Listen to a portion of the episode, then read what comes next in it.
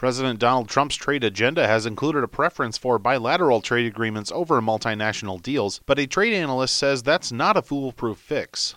Trump has said he will negotiate one on one with trading partners, but he doesn't want large multilateral deals like the Trans Pacific Partnership. In one of his first acts as president, Trump pulled the U.S. from the deal, making good on a campaign promise to do so. Craig Thorn is a partner with DTB Associates in Washington. He says getting support within U.S. agriculture for a bilateral approach should be doable. We have a TPP agreement sitting on the shelf, and most people in the agriculture sector wish that we would just get on with implementing that and uh, believe that there would be big benefits for the sector if we did. We know that's not going to happen. And so we have no choice but to head down the bilateral route. And I think you'll find people in the ag sector being very supportive of that type of a negotiation and contributing everything they can to make it successful. There is a problem with timing because a lot of the other potential bilateral negotiating partners have trade agreements with other countries that are competitors of ours, and Japan is a good example. But Thorn says it might be a little challenging to get trading partners to sit down to negotiate new agreements. We undermined our credibility a little bit, I think, by pulling out of the TPP agreement because that was a